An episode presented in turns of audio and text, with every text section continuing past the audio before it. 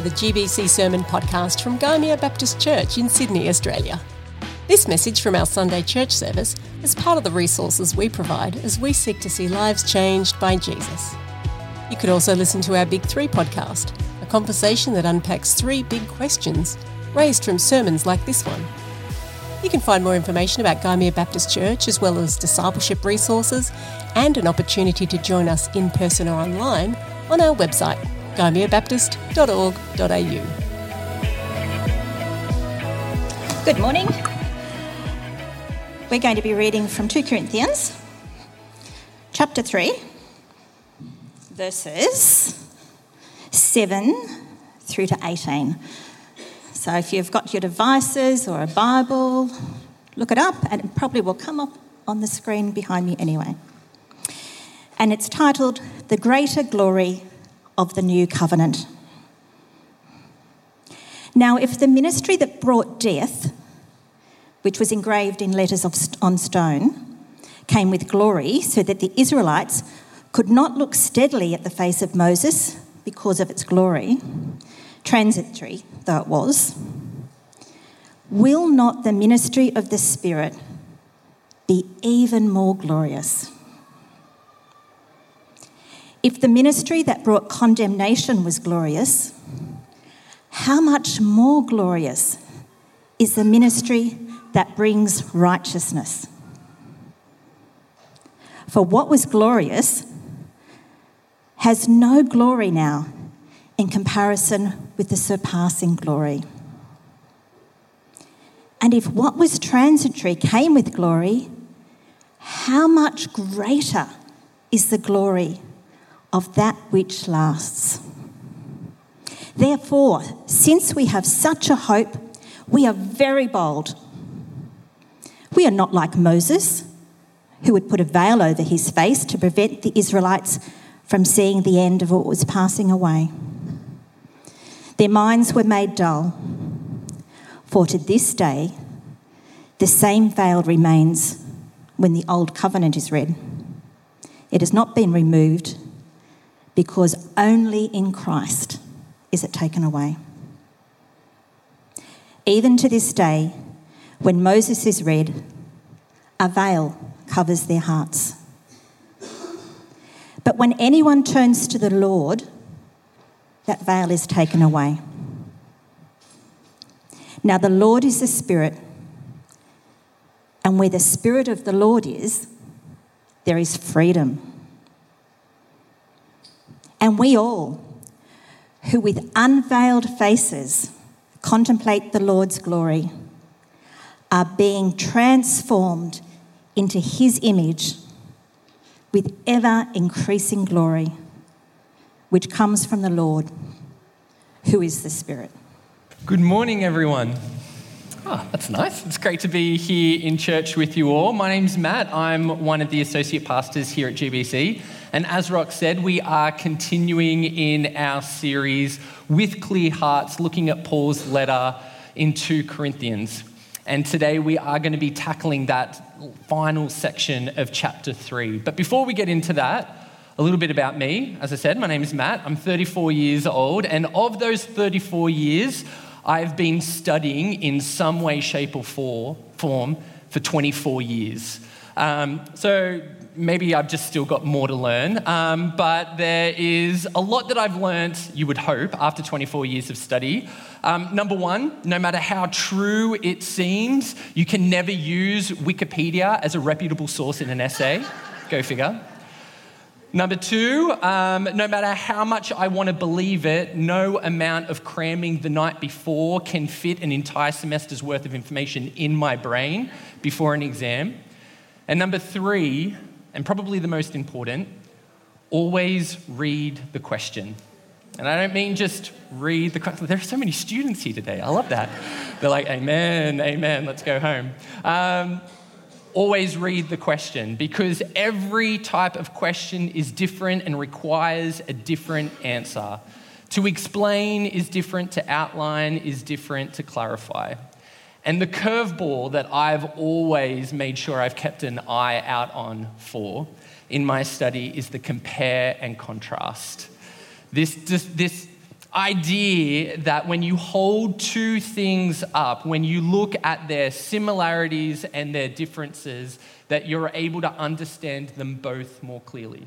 It asks you to go deeper. It expects you to understand greater these two components, how they are similar, how they are different.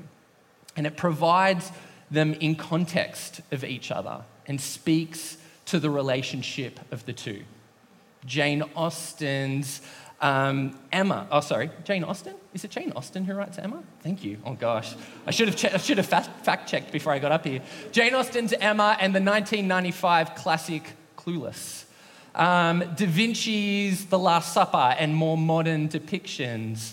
The British versus the American version of the, of the Office. You have to compare and contrast. And when we do, we gain clarity and we gain context. And that is exactly what Paul is doing in this chapter of 2 Corinthians. He is holding up two distinctly different parts of history, parts of the Christian faith, and he is comparing and contrasting them to make a point the old covenant and the new. And like any good student, better than I am, Paul is making a strong argument. And it's an argument that insists that the coming of Jesus ended one ministry and started another. The former belonged to Moses, the man chosen by God to lead Israel out of slavery, out of Egypt, into the wilderness, into the promised land. And the latter is Jesus, the Son of God, the Messiah, the Savior who died and rose again. And so, in order for Paul to compare and contrast the Old Covenant and the New, he draws from Old Testament scripture. He draws from Exodus 34, which tells the story of not the first, but the second time that Moses goes up the mountain in order to receive the law and have it carved on stone tablets. The first time didn't work out so well. The first time, while he was up there getting the law from God, the Israelites got a little bit angsty. They got a little bit frustrated, they got a little bit bored, and so they decided to melt everything down and make a calf and worship it, because that's what I do when I've got a free afternoon. And so already the covenant had been broken, and so Moses has gone up for a second time, received the law on stone tablets, and come down.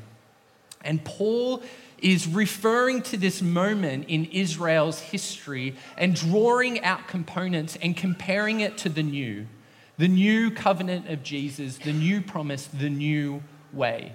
And there are two key themes that he pulls out from this story in Exodus 34 the theme of glory and the theme of a veil, needing to cover your face in order to look upon glory. So we'll start with the first glory, this idea of glory. Paul is not saying that the Old Testament is, sorry, that the Old Covenant is without glory. He's not saying that one has glory and one does not. He's actually saying that both the Old and the New Covenant, both the ministry of Moses and the ministry of Jesus, both demonstrate the glory of God. Both were opportunities to witness his hand at work in the lives of his people but the glory is unequal. And the reason that that was such an important notion for Paul to argue was because at this time in the church in Corinth, Jewish missionaries were coming in and trying to win over the church and, and followers of Jesus, win them over to the law of Moses. They were coming in and making claims that Moses was equal to, if not surpassed, that of Jesus and that Jesus, any glory that he demonstrated, any, any glory of God that was witnessed through his ministry and his teaching and his death and resurrection, was actually to be considered simply an extension of that of Moses. Anything that Jesus did wasn't new, it was just a new chapter, a new step, a new stage in what had already been established. Anything that Jesus did should be considered that of Moses because the two were one in the same. And Paul comes in and refutes this case. He argues against it. He says, yes, Moses did have glory. There was glory in what Moses did. And when we look at Exodus 34, when he comes down the mountain, the glory of God is so evident that it radiates off his face. His face shines to the point where the Israelites cannot look at him. He needs to put a veil over his face that he can only take off when he goes into the tent to be in the presence of God. Yes, Paul says, there is glory in the old covenant, there is glory in the ministry of Moses. But it fades Moses doesn't spend the rest of his life with a veil on his face. In time, that glory goes away. And what's more, that old covenant was broken. Before the paint was even dry or the stone was finally chiseled, the Israelites had already broken that covenant, had already broken that relationship with God, and it resulted in death. It resulted in them being left to wander the wilderness for an entire generation because that generation who, who forgot and who rebelled against God were not permitted to go into the promised land. That was a covenant of death, and its glory was stamped for a season, marked for a time, but not eternal. Paul is saying, yes, we want to acknowledge what the old covenant has done, but do not fool yourself into thinking that what we experience now is anything like that. What Paul is saying is that the old covenant didn't necessarily end, but more was fulfilled in the person of Jesus. And in Jesus, we experience something new. In the ministry of Jesus and the new covenant, we experience something that is permanent, that is infinitely greater, and that shines a glory that is insurpassable. The new covenant of Jesus has never been broken, nor will it ever be broken, and it will always provide a way in which God's people can remain connected and in relationship with Him. Paul is trying to counteract this argument that glory is found in what is tried and tested it's found only in what we know, in what history can explain, in what has been established. People had come into the church of Corinth and said, You just need to stick with what we understand, with what we know, with what's already happened. And Paul says, No, that had its time, it met a need. And now something new has come in that is far greater, that surpasses our wildest expectation and shines with a glory that cannot be contained. Compare and contrast. But he doesn't stop there. He then moves on to this other idea of a veil.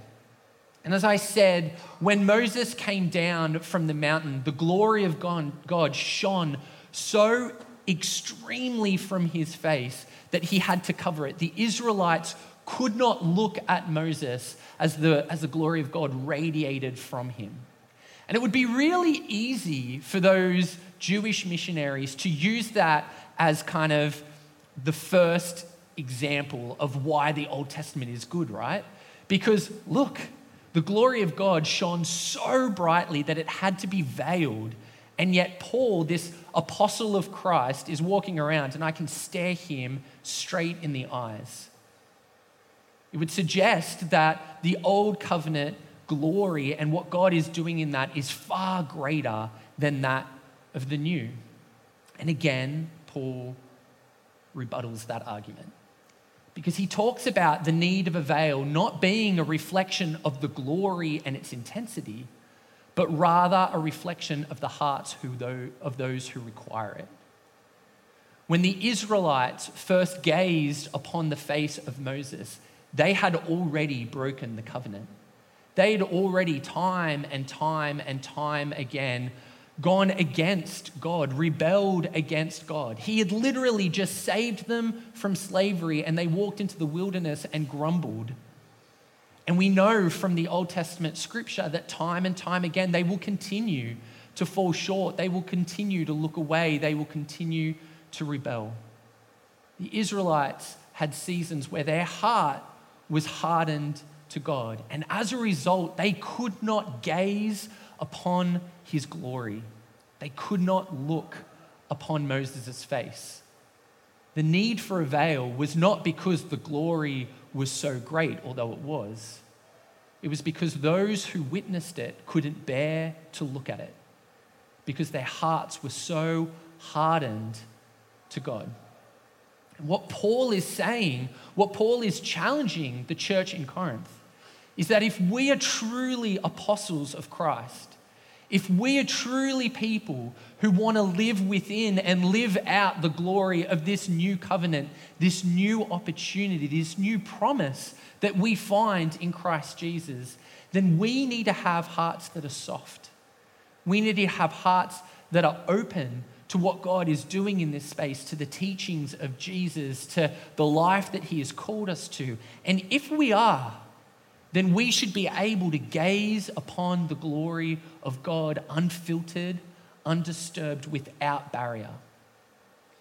Paul isn't saying to be an apostle of Christ is to look at God and see his glory. He's saying to be an apostle of Christ is to look at each other and be able to witness the glory of God unveiled that we receive a freedom that comes from the Spirit that allows us to witness the glory of God undisturbed, unbarriered, unfiltered. Paul once again says, No, no, no. The old covenant, the glory that it demonstrated, the fact that the Israelites could not gaze upon it does not necessarily say that it is better it actually demonstrates that the people weren't in a position to perceive what was happening around them. And to live out that glory means to be able to gaze upon it. And that is how Paul was going to recognize it in those who were a part of the church. And that is how he called them to recognize it in him. The glory of God could shine through Paul, through his ministry, through the church, and be unveiled because it was something new. And if we live in that glory as well, then we too can gaze upon it in all its radiance and see the glory of God unveiled. Compare and contrast. It's a good argument. I give it a distinction. But the question has to be asked what does that mean for us? Because we do not exist in a, in a transitional season where we're going from an old covenant to a new. Uh, there aren't many people in this room, I would imagine, I assume, that have held to old covenant law and are now trying to navigate stepping into something new. So, how do we take something that is so contextual? How do we take an argument that is so relevant for a time in history and apply it to our lives? Well, I think although the circumstance might be different, the principle remains the same. For first century Middle Eastern culture, it was not far fetched to um, venerate the past and, and believe and hold true to old ideas and customs and, and to feel a sense of connection to the gods or God Yahweh as a result of it. And I think sometimes too, we just as people can fall into the same trap. That what is known, what is established, what is tradition, automatically means what is right. I'm not sure if that's always the case. Um, the senior staff, um, which I'm a part of, we're doing this course through Fuller Institute in the United States on adaptive leadership, just some more study for Matt Willis, because um, there wasn't enough. Um, and in some of the reading, there was this quote that just stuck out to me that I haven't been able to shake. And I'm paraphrasing, but it ultimately said in times of crisis or in challenge or in change, we will not rise to the occasion, but rather we will default to our training. And I think we have this expectation that when something new comes along, a new opportunity, an innovative idea, something to experience something that we haven't before, we have this expectation that we will just step into it freely and we'll just grow as a result and, and develop and deepen and our, our sense of self and our sense of faith. And, and sometimes that happens, but more often than not, we will default to what we know. We will step back into what is established, what is tried and tested, what is tradition, what is history. And I'm not here to say that that's always bad. Rhythms are an important part of life. They give us structure and routine, and there's something important about finding something that works for you in your discipleship, in your faith, and doing that with God um, on a regular basis. But we need to be willing to question if they are stopping us from experiencing the glory of what God is doing in the now. For the church in Corinth, the old was easy. They knew it. And it was easy to make an argument that it was good and that the glory of God was evident. And to step into something new, there is fear in that. And that fear of the new can keep us chained to the old. It isn't about compromising, it isn't about following something simply because it's different and new, but it's about acknowledging that we follow a God of mystery, that we follow a creator God, and what we know of him, what we have experienced of him, what we have seen of him in experience and in scripture is just the tip of the iceberg. And there is so much more to come. There is so much more to learn. There is so much more to experience. And we need to be willing to experience that because we follow a God who is constantly seeking to reveal and to enact the promise that He made to us in that new covenant through Jesus. And so we need to be people who are expectant of something new. We need to create space for something new, and we need to be on the lookout for something new. We don't want to be the kind of people who just look back at the glory of what God did. What Paul is challenging the church in Corinth and for us now is to be people who are on the lookout for the glory of what will be and to be ready for it and to not allow fear to default us back into what we know but in bold, courageous conviction, step into something new. And the thing is, the way that we can know if the new is of God is that we should be able to gaze upon its radiance and see it. We should be able to witness it in the lives of those around us. On Thursday night, there were 100 people in this room, 100 young adults in this room, worshiping for two hours. It was something new. And I'm telling you right now, it was glorious. We should and can witness the glory of God. And we should be able to see it in the faces of everyone around us in the faces of those who make up this church, make up this community. That is how we know that the newness of God is amongst us, is that it should radiate from us. And what's more, the glory of God shouldn't just be evident in our faces and in our lives, it should, it should break down barriers it should remove the need for a veil.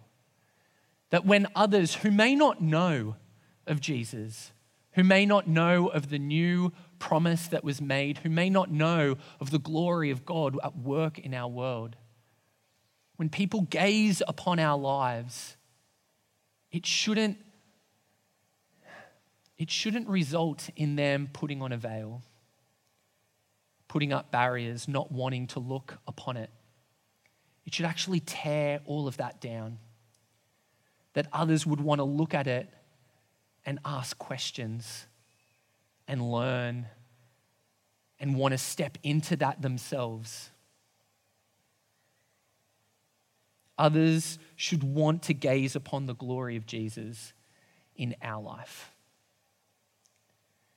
And if we're going to be that representation, if we're going to live that out in our world, then we need to be willing to maybe let go of the old, let go of what we know, let go of what feels comfortable and right, and maybe step into something that challenges, that we've never experienced before, and consider if it will shine God's glory in a way that not only radiates off our face, but radiates to such an extent that someone else sees it and their life is changed.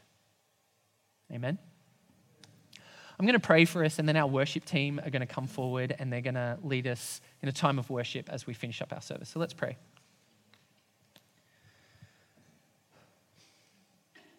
Heavenly Father, Lord, we, we ask, Lord, now that you continue to teach, that we can continue to learn about who you are and what you are doing in this world. Father, I pray that we can have eyes ready to see the glory of your newness, the glory of your work, the glory of your hand in our world.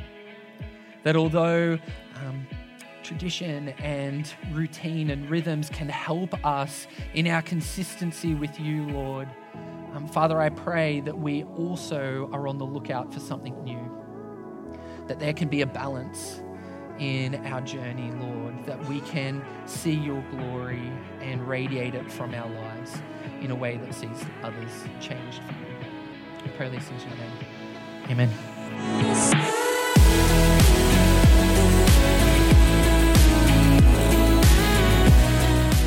We hope this message has challenged and strengthened you, encouraged you to pray and rely on God, and blessed you today.